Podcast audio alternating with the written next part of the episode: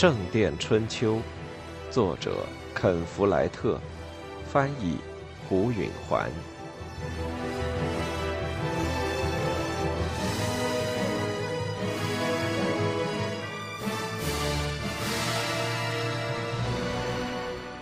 他四下张望着，心跳恢复了正常。这房间和当初他住的时候没什么大的变化。一只碗里有些干掉的花瓣，墙上挂着一块漂亮的地毯，屋里还有几本书，一个装衣服的箱子，床还在老地方，实际上还是原来那张床，枕头上有个布娃娃，很像阿莲娜原来的那个，他觉得很熟悉。这原先是我的房间，他说。我知道，伊丽莎白说。阿莲娜很诧异，他没跟伊丽莎白讲过自己的过去。自从那场可怕的暴风雨以来，我已经了解到有关你的一切。伊丽莎白解释着，她补充说：“我对你佩服的五体投地呢。”她眼睛里闪着英雄崇拜的光彩。这是个好兆头。威廉怎么样？阿莲娜说：“和他过日子，你比原先快活些了吗？”伊丽莎白眼睛望着一边。“唉，”她说，“我现在有了自己的房间，而且他经常外出。事实上，事情好办多了。”说完，她就哭了起来。阿莲娜坐在床上，伸出双臂搂住那姑娘。伊丽莎白伤心的使劲抽泣着。泪水流下她的面颊。在抽泣中，他上气不接下气地说：“我，我恨他，我巴不得，我巴不得我能死。”他的不幸十分引人同情，而且他还那么小。阿莲娜自己也快落泪了。他痛苦地意识到，伊丽莎白的命运本来很容易就是他的了。他拍了拍伊丽莎白的背，他也会这样安慰莎莉。伊丽莎白终于平静了，她用她的睡衣的袖子抹了把脸。我真害怕会有孩子，她痛苦地说。我这么害怕，是因为我知道他会怎么虐待孩子。我了解，阿莲娜说，她也曾一度被可能会怀上威廉的孩子的想法吓坏了。伊丽莎白瞪大眼睛看着他。他们说的是真的吗？他们说，他对你干下的事，是真的。发生那事时，我就是你这岁数。他俩对视了好一会儿，共有的憎恶让他们变得亲密。突然之间，伊丽莎白看上去不再像个孩子了。阿莲娜说：“只要你愿意，你就能摆脱他。”就在今天，伊丽莎白瞪着他：“真的吗？”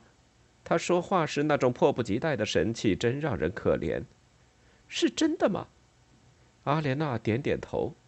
这就是我到这儿来的原因。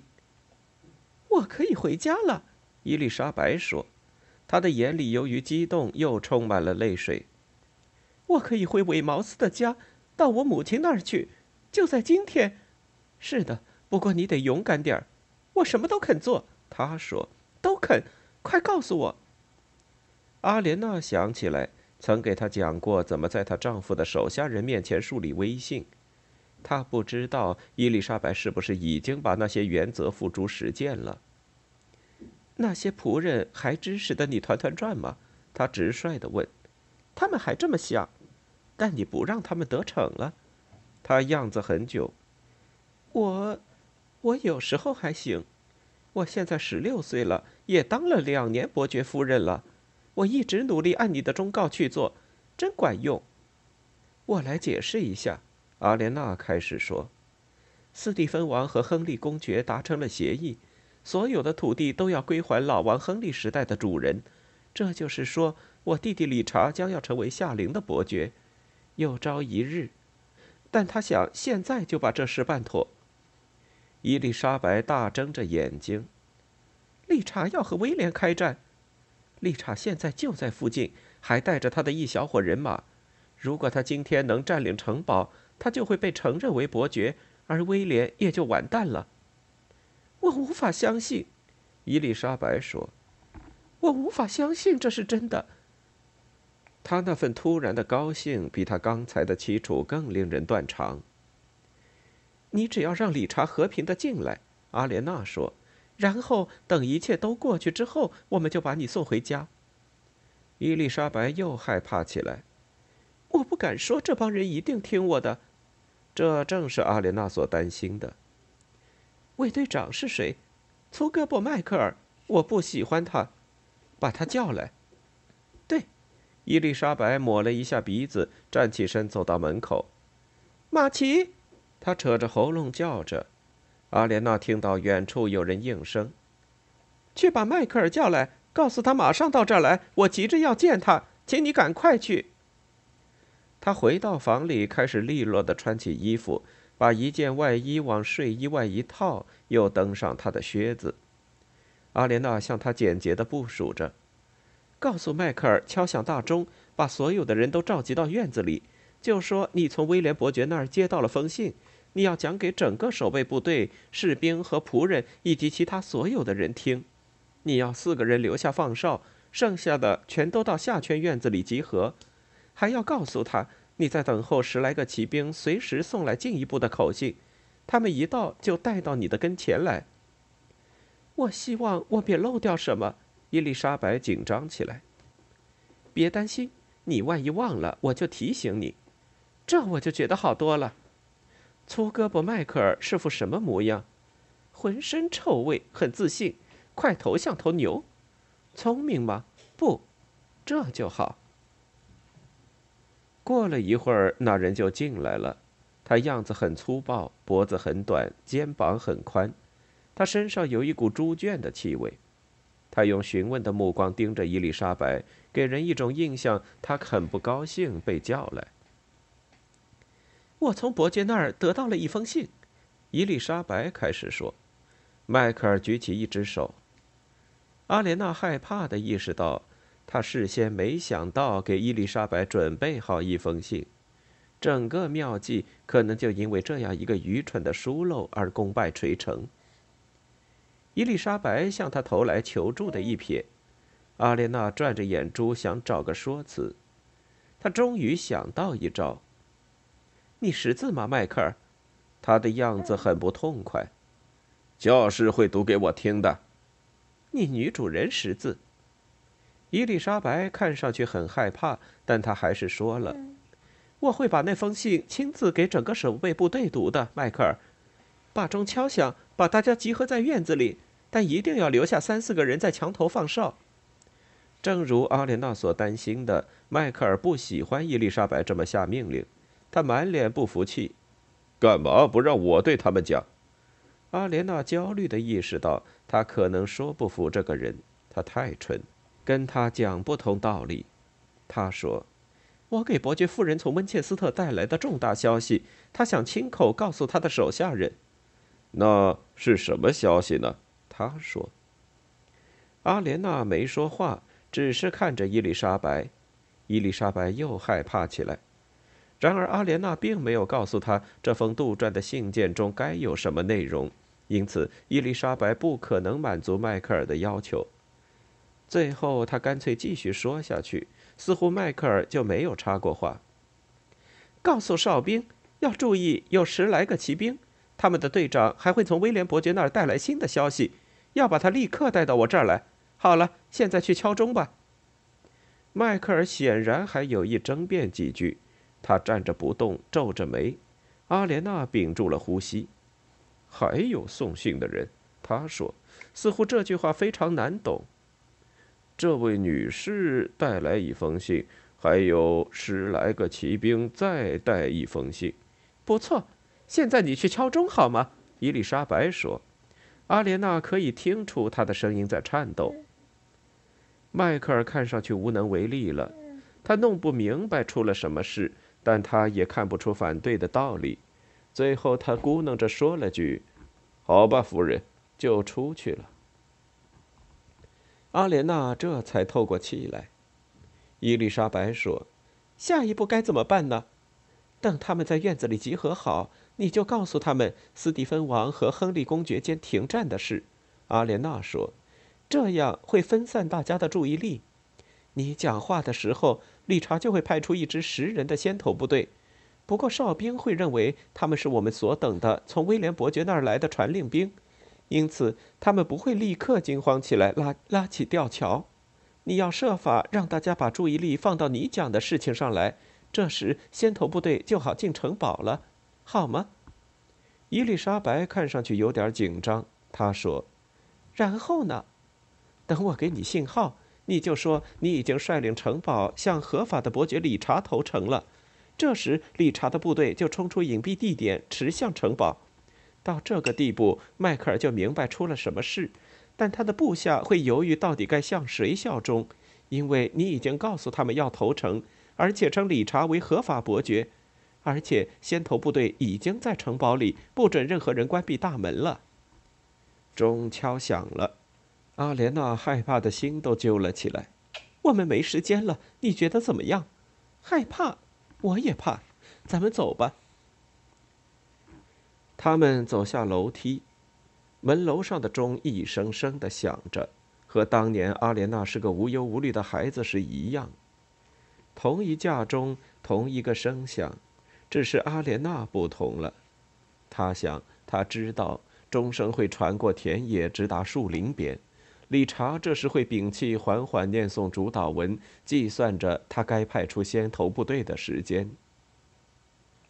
阿莲娜和伊丽莎白从主楼出来，穿过内吊桥，向下圈院子走去。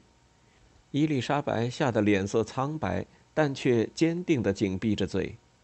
阿莲娜朝他微笑着，鼓励着他，然后接起了他的兜头帽。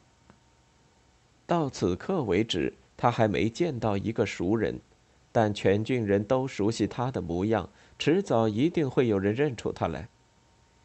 粗胳膊迈克尔的脑袋再笨，如果他弄明白了他是谁，他也会感到事情不妙。这时，好几个人都向他投来好奇的目光，但没人和他搭话。他和伊丽莎白走到了下圈院子的中间，由于地面有点斜坡，阿列娜可以越过人群的头顶，穿过大门洞，看到外面的田野。先头部队这时该从隐蔽地出来了，但他还看不到他们的踪影。哦天啊！我希望这时可别出现意外，他害怕地想着。伊丽莎白需要个什么东西，好站在上面对众讲话。阿莲娜吩咐一名男仆去马厩搬一个上马墩来。他们等着的时候，一个上年纪的女人看了看阿莲娜，说：“哎，这是阿莲娜郡主，见到你可太好了。”阿莲娜的心沉了下去。她认出这老妇人是汉姆雷家的人到来之前在城堡中做饭的。她强笑了一下，说：“哎，地雷，你好吗？”地雷用臂肘捅了捅身边的人，“嘿，是阿莲娜郡主，隔了这么些年又回来了。你是不是又要当女主人了，郡主？”阿莲娜不想让粗胳膊迈克尔听到这句话，她忧心的四下张望。所幸迈克尔待的地方听不到这话，然而他的一名士兵听到了这几句交谈，锁起眉毛瞪着他。阿莲娜做出满不在乎的样子，回视着他。那人只有一只眼，难怪他给留下助手，而没有随着威廉去打仗。阿莲娜突然感到被一个独眼龙盯着很可笑，她只好压下去不笑出声。她意识到他有点歇斯底里。那名男仆搬来了上马墩，钟声不响了。阿莲娜让自己镇定下来，随着伊丽莎白踏到上马墩上站好，人群安静了下来。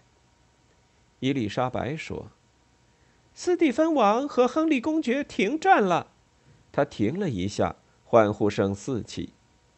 阿莲娜在看着大门外。现在，理查，他想，现在是时候了，不要拖得太迟。伊丽莎白微笑着，让人们欢呼了一阵子。然后他继续说：“斯蒂芬继续做国王，直到他去世。”然后，亨利就继承他为王。阿莲娜观察着塔楼里和门楼上的哨兵，他们的样子很放松。理查呢？伊丽莎白说：“和平条约会对我们的生活带来很多变化。”阿莲娜看到哨兵们都僵呆了，其中一个把手遮在眼上，越过田野向远处看着；另一个转过身子往院里看，像是想遇到队长的目光。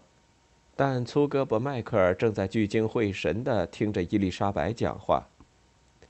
在位的和未来的国王一致同意，所有的土地都要归还老王亨利时代的老主人。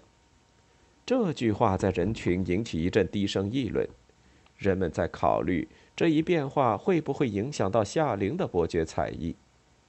阿莲娜注意到粗胳膊迈克尔正在想事，他终于透过门洞看到了理查先头部队的坐骑。赶快，他想，赶快，但他们只是稳稳的小跑着，不想惊动哨兵。伊丽莎白正在讲着。我们都该感谢上帝给我们带来这一合约。我们应该祈祷斯蒂芬王在他的晚年会英明的统治，年轻的公爵会维护和平，直到上帝把斯蒂芬召唤走。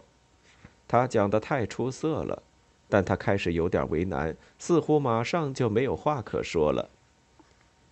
所有的哨兵都向外看，观察着越来越近的这队人马。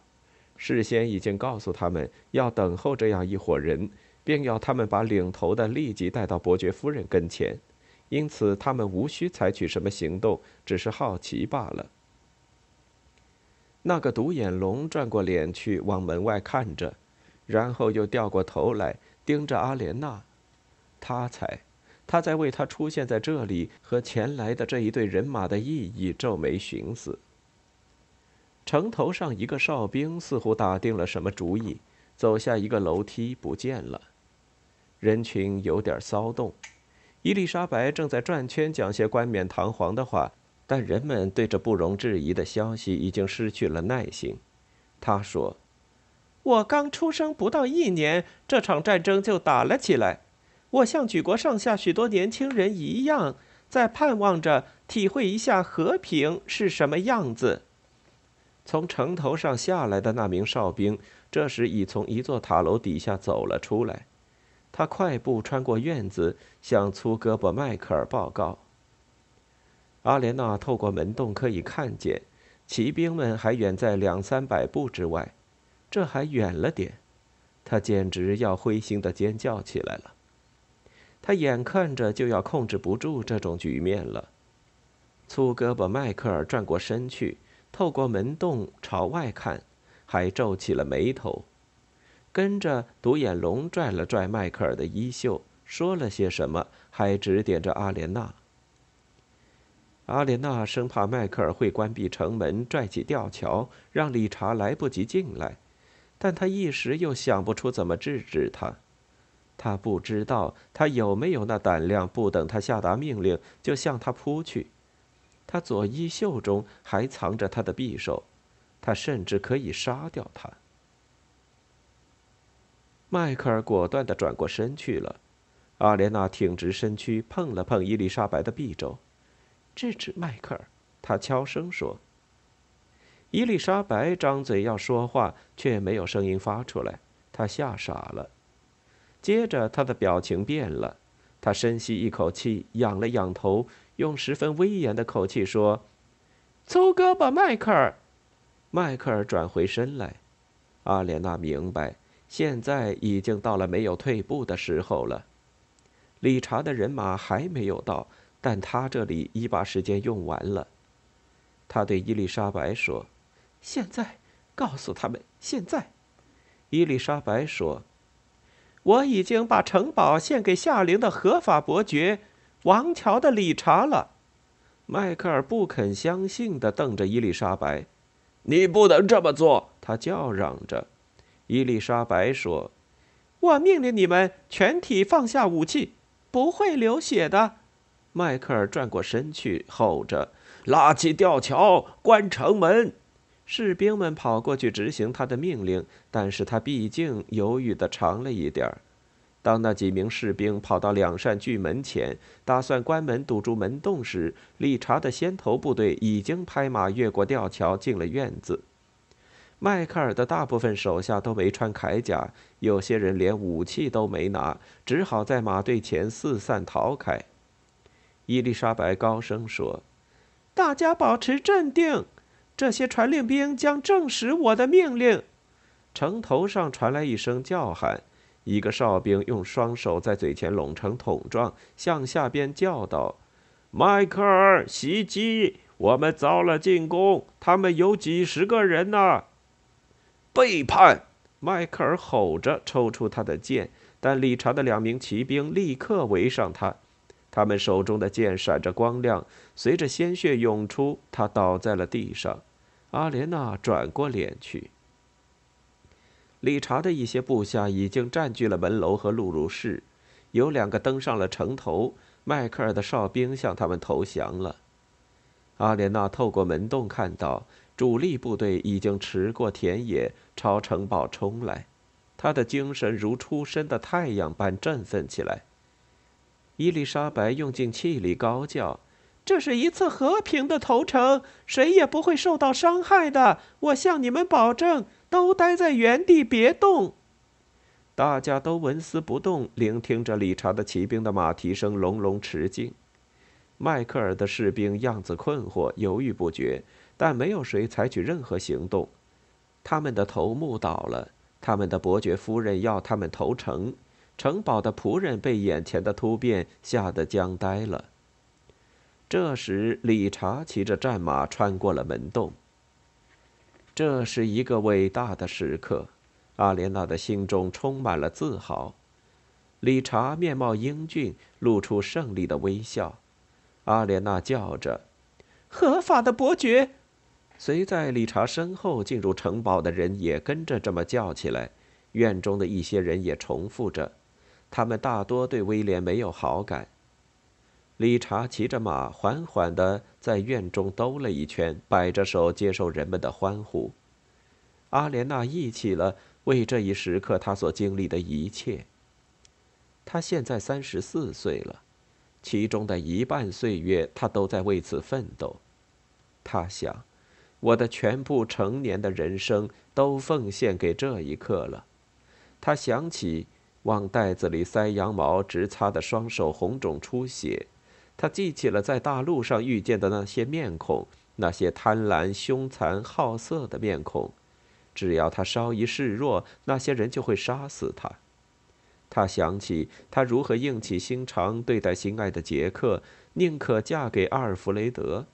他忆起了他像狗一般睡在他床脚边地板上的那几个月，全都因为他答应供应武器、铠甲，以便理查能去作战，夺回这城堡。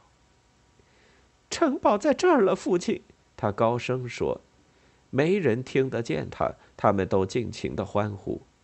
这就是你想要的，他对他已故的父亲说。他心中既有胜利，也有苦楚。我答应过你，我坚守了自己的诺言，我照顾了理查，他这些年一直在作战。如今我们终于又回到了家，理查也成了伯爵。现在。他的嗓音提高到叫喊，但大家都在叫，没人注意到泪水流下了他的面颊。现在，父亲，我已经为你做到了，所以请你回到坟墓中去吧，让我平静的生活吧。